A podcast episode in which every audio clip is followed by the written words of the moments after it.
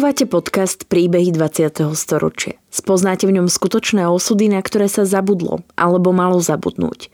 Postbellum a aktuality SK nezabúdajú.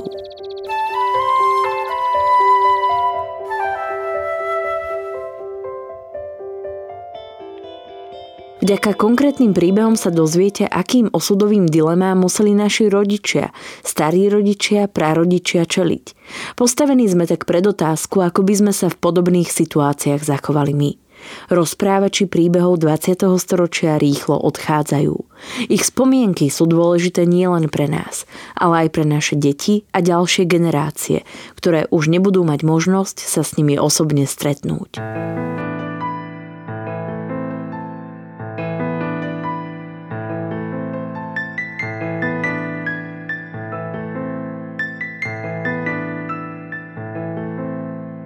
Oskar Winkler sa narodil v období, ktoré bolo pre židovských občanov vtedajšej ľudáckej Slovenskej republiky jedno z tých najtragickejších vôbec. Do obdobia tesne pred prijatím židovského kódexu, právnej normy, ktorá ovplyvnila aj jeho život už v útlom veku. Prvej vlne transportov sa rodina pamätníka vyhla. Po vypuknutí povstania a pred obnovením deportácií sa spolu s blízkymi ukrývali v bunkri v okolí Starej Ľubovne – Nemeckí vojaci ich však nakoniec v lesoch našli. Pamätník tak vo veku necelých 4 rokov prežil útrapy koncentračného tábora.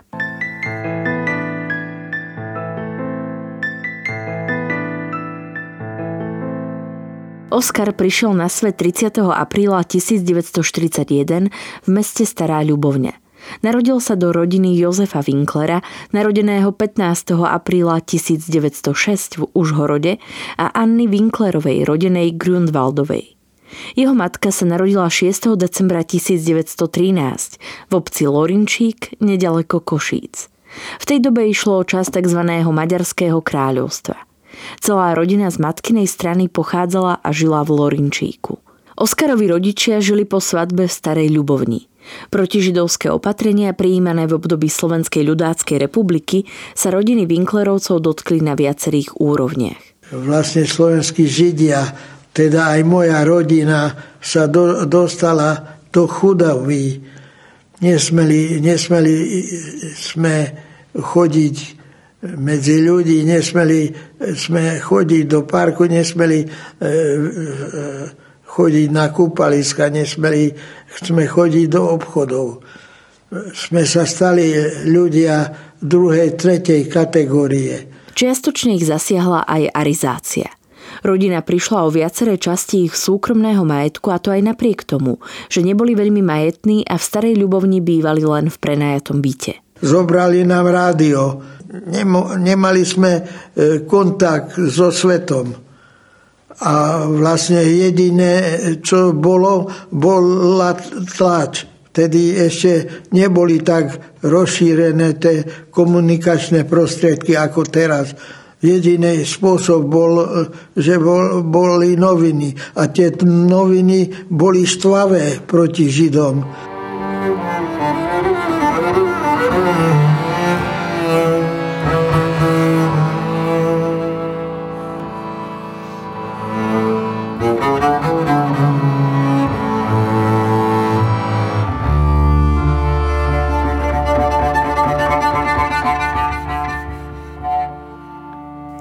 Ďalšie obmedzenia sa týkali ich pracovnej činnosti.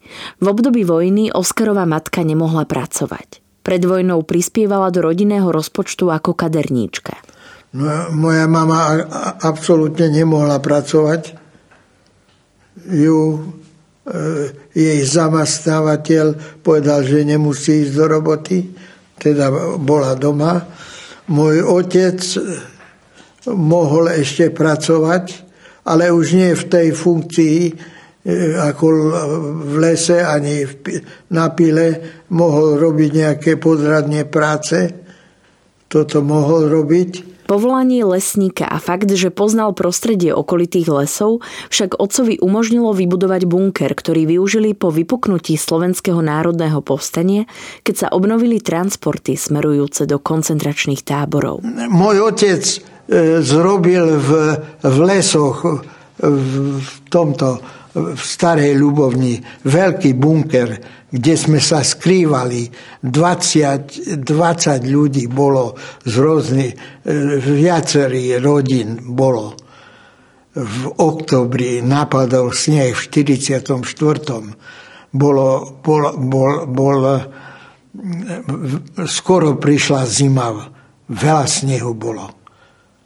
A, si predstav, že že niekto prezradil tento bunker. Nemci by nikdy nenašli, bol dobre zamaskovaný tento bunker. Nemci nikdy by do toho lesa nešli sami od seba, keby niekto neprezradil a prezradil. Nemci, Nemci prišli, veľká potička bola, Nemci zastrelili oca i hneď tam rodinu zobrali aj všetkých, čo tam boli. Našťastie nezastrelili ostatných. Mamu aj so mnou, aj s tými ostatnými navagonovali, naprešovali do nákladných vagónov, odnesli, od, od, odtransportovali zrejme do Serede na pár dní na prestup nejaký. Stana, stade nás odlifrovali do Bergen-Belsen, tiež vo vagónoch e, na, natlačených. E, si predstavte, že sme išli e, do Bergen-Belsen, čo je vedľa Hanoveru, sever Nemecka, sever Nemecka. Sme išli tam 6 alebo 7 dní v čase koniec októbre, začiatok novembra, keď už spojenecké vojska tam bombardovali Nemecko, že, že každý, každých 5 e, hodín trebalo zastať, lebo, lebo bol nálet. Bol tam, bolo jedno vedro na vodu, jedno na odpad. Dvere sa otvorili, mŕtvi sa vyhodili a sa pokračovali ďalej.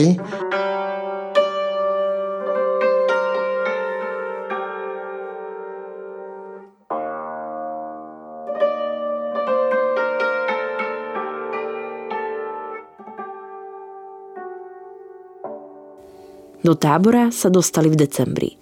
Pamätník si spomína na neľudské podmienky v koncentráku poznačené hladom a mnohými chorobami. Denné na nástupy na Appelplatz, či je v noc, či prší, či po, po sneží.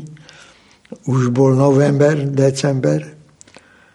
Trošku jedla, ale nie jedla, to bolo, to bolo pomije, pomije nástupy, bytie, ponižovanie, e, nenormálne, nenormálne veci sa diali. E, I v januári žiadne jedlo, nič. Už, už bolo tak, že postupne umieranie od hladu. Tam, tam, tam nebolo treba nič. Tam, tam sa umieralo. Tam od hladu ľudia umierali tak, že chodili ako mátohy, išli, odpadli, umreli. Ešte kto vládal, tie kostry po, po, ponakladili na seba a to už si ja pamätám, že tam bol nesmierny smrad. Tie tela, aj keď bola zima, sa rozkladali. Smrad bol nesmierny. Začiatok chorób, najmä tyfusu. Tyfus, tyfus všade. Jak je zem všade, všade boli mŕtvoli, a rozkladajúce sa tela.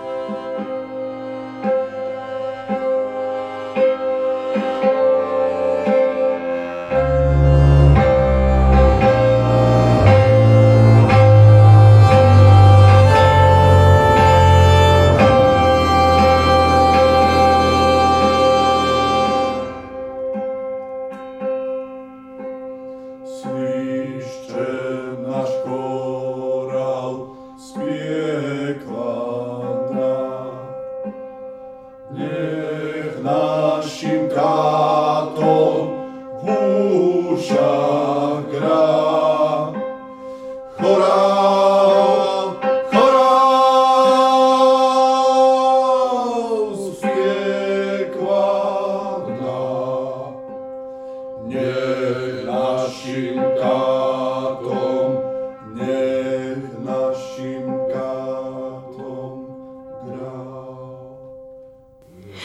dobe Oto nemal ešte ani 4 roky.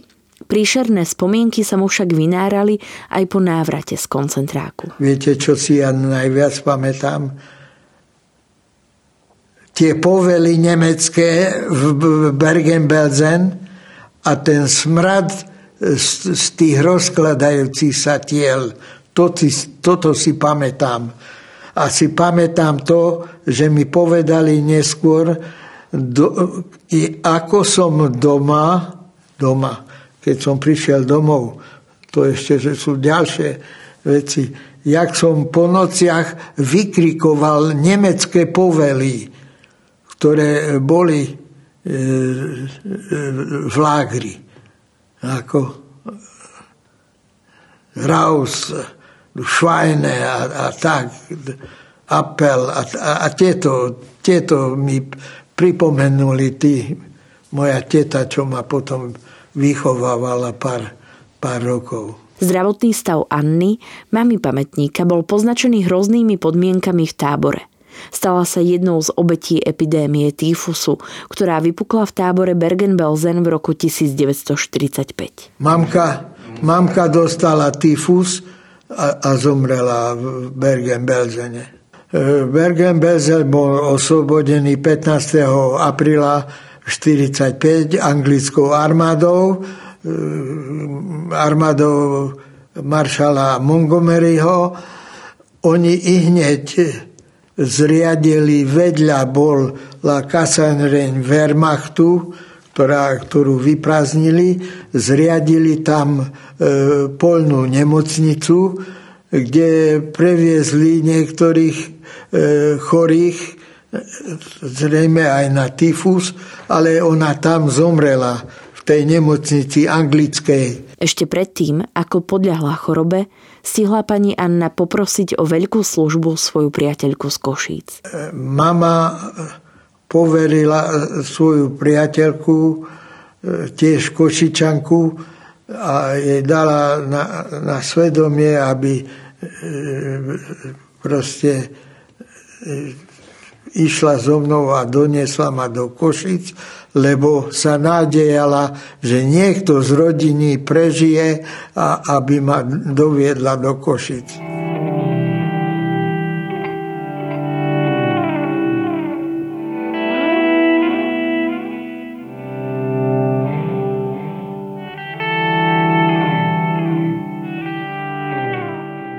Do Košíc sa Oskar dostal cez Prahu, na cestu domov si však veľmi nepamätá. Pamätník sa do metropoly východu vrátil v auguste 1945. V Košiciach sa ho ujala Anina staršia sestra, Helena Grundvaldová, ktorá ho prijala za svojho. To bola sestra mojej mamy, staršia sestra mojej mamy, ktorá bola slobodná, sa e, proste e, sa rozhodla nevydať a ma vychovávala do 18 rokov mojich, potom zomrela. Aj osudy ďalších členov pamätníkovej rodiny poznačila vojna. Môj strýko, dvaja strýkovia, ešte pred vojnou, jeden e, si zobral kresťanku a, a premenoval si meno, áno, tak ten nebol v koncentračnom, ale v pracovnom tábore. Druhý sa nepremenoval a bol, zobral si kresťanku a bol tiež v pracovnom tábore. Tí prežili. Ďalší e, si zobrali e, tiež nekresťanky, ale boli vo vojne a zahynuli. Áno? A ďalší e, e, zahynuli tiež vo vojne, ako vojaci. Boli vojaci. No a tá sestra bola, bola ako židovka v Ravensbrücku a sa vrátila. A tá ma vychovávala do 18 rokov, keď zomrela. No. A moji e, títo z otcovej strany, o tých som nič nevedel. Ale tí našťastie odišli pred vojnou do Palestíny. A o tých som vôbec nič nevedel.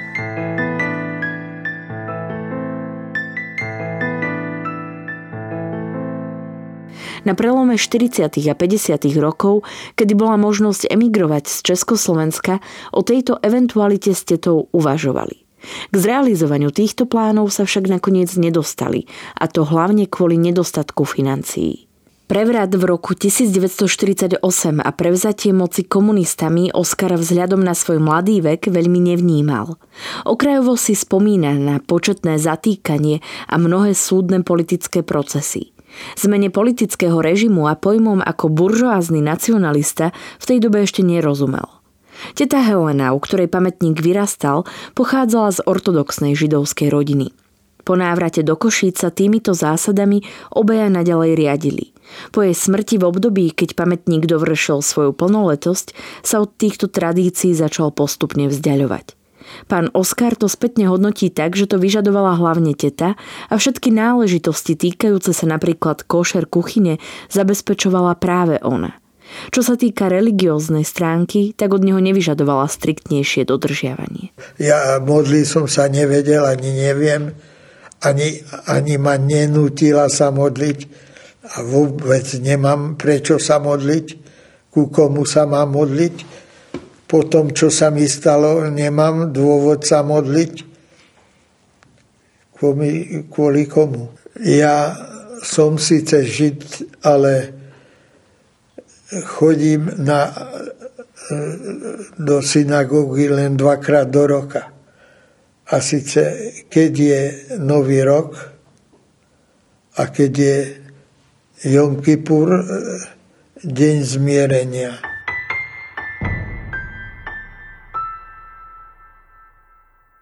Počas svojho detstva sa pamätník nestretol s otvorenými prejavmi antisemitizmu. Na základnú školu chodil na Hviezdoslavovej ulici v Košiciach.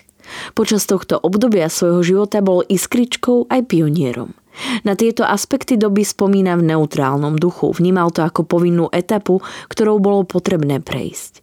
Po základnej škole nastúpil na gymnázium, vtedy tzv. 11 ročenka, na Šrobárovej ulici v Košiciach. Po gymnaziálnom štúdiu nastúpil na Vysokú školu technickú, kde študoval na Hutníckej fakulte. Po štúdiu absolvoval povinnú vojenskú službu. Ja som slúžil e, v, v Marianských lázniach v motostreleckej eh, jednotke. No, prvý mesiac bol veľký zaberák, to som normálne mal prípravku. Potom, potom ako eh, desiatník absolvent som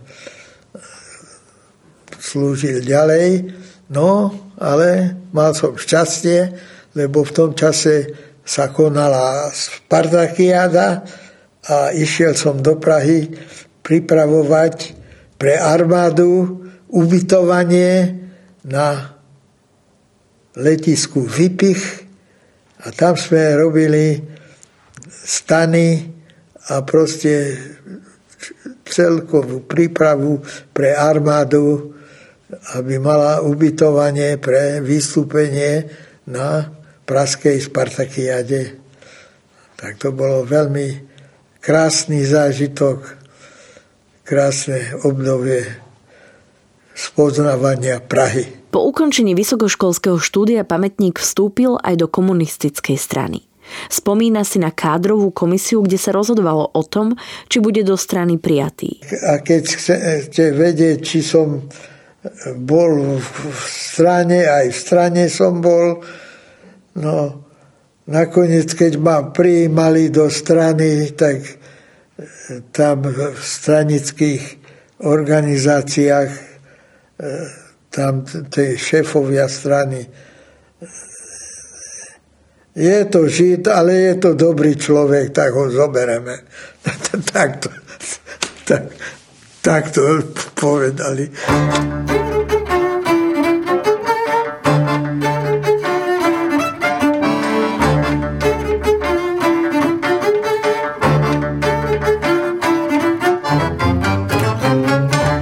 povedali. polovici 60. rokov začal pracovať vo východoslovenských železiarniach. V tom čase v Československu začalo obdobie tzv. pražského prediaria, ktoré bolo završené v roku 1968 pražskou jarou. Viete, ja som pracoval v železiarniach od roku 63 a pracoval som na smeny. Nejak moc som reformy Dubčeka veľmi nevnímal. Ja som mal dosť zo, roboty so sebou. Takže ja som to vnímal, že niečo chce nové a ja som bol rád, že niečo chce, lebo, lebo Brevžnevov komunizmus mi nevoňal, ale ani Dubčekov mi nevoňal, lebo on veľ, veľmi rýchlo chcel všetko zmeniť a to zase nedalo. Príchod okupačných vojsk vnímal on i mnohí kolegovia zo železiarní veľmi kriticky. Veľmi zle sme to prežívali, lebo, lebo to bolo veľké svíctvo podľa nás, že niečo také sa môže stať, aj keď sme si nerobili ilúzie zo Sovietskeho sväzu, ale toto to bola to bola zrada podľa nás.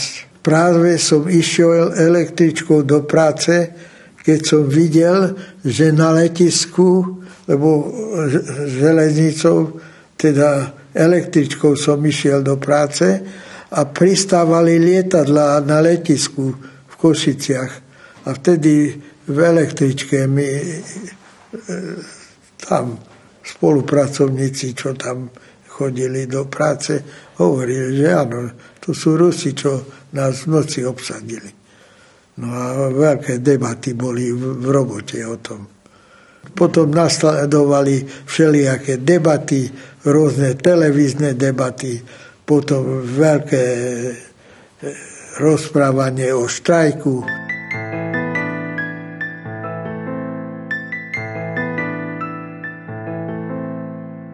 Obdobie konca 60. rokov bolo pre Oscara významné aj v osobnom živote.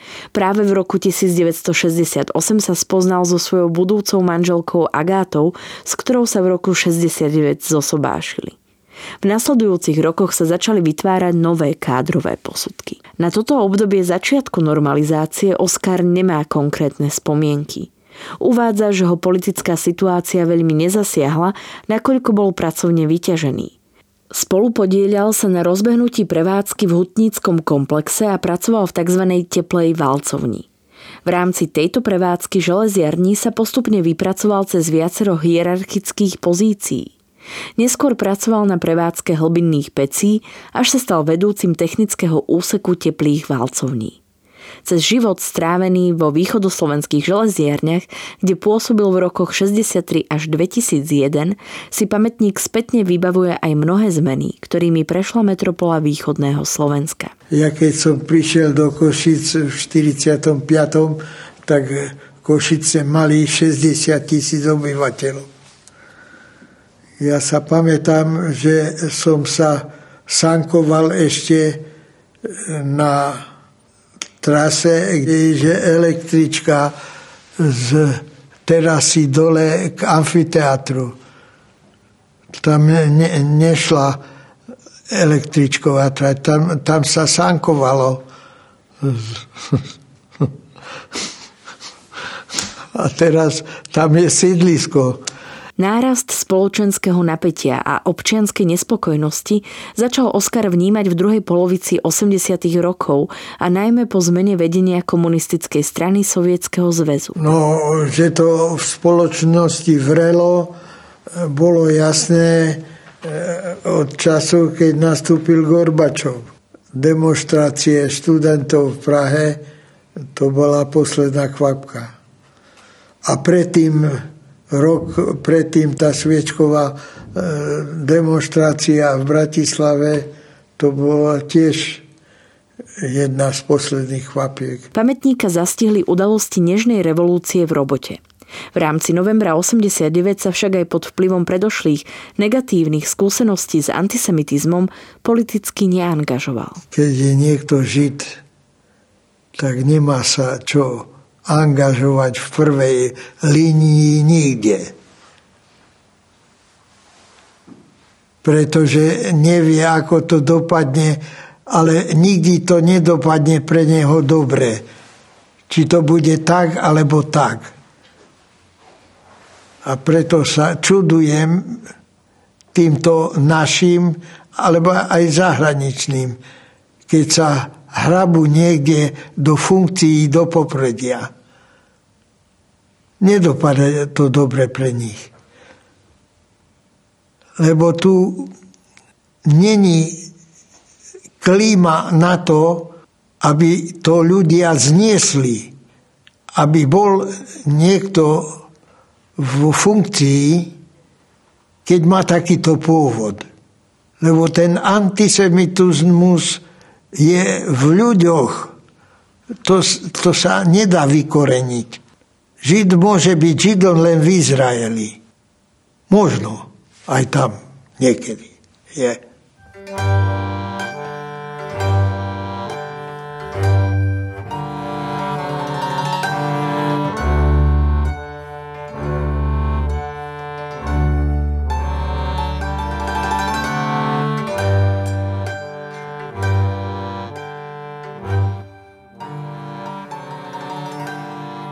Počas svojho produktívneho pracovného života neudržiaval bližšie kontakty so židovskou komunitou v Košiciach s výnimkou dvoch návštev synagógy ročne. Rozpad Československa vnímal so sklamaním a nárast nacionálnych tendencií v 90. rokoch hodnotí kriticky. Veľmi nás to mrzelo, že, že, že k tomu došlo. Že, že tu bol, že bol tu taký slota, taký Moric, že, že, že títo ľudia štvali proti Maďarom ano, na tankoch do, na Budapešť a tak. A stalo sa to, čo som ja svojim deťom pripomínal, že tu nikdy nebude dobre, lebo tu, tu ten nacionalizmus kvitne.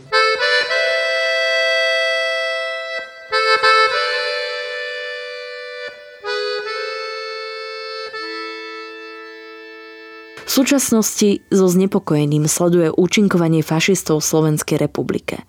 Jeho cieľom je upozorniť zvlášť mladú generáciu na ich škodlivý vplyv. Kredo je to e, mládeži ukázať nebezpečenstvo, ktoré tu klíči a rozvíja sa.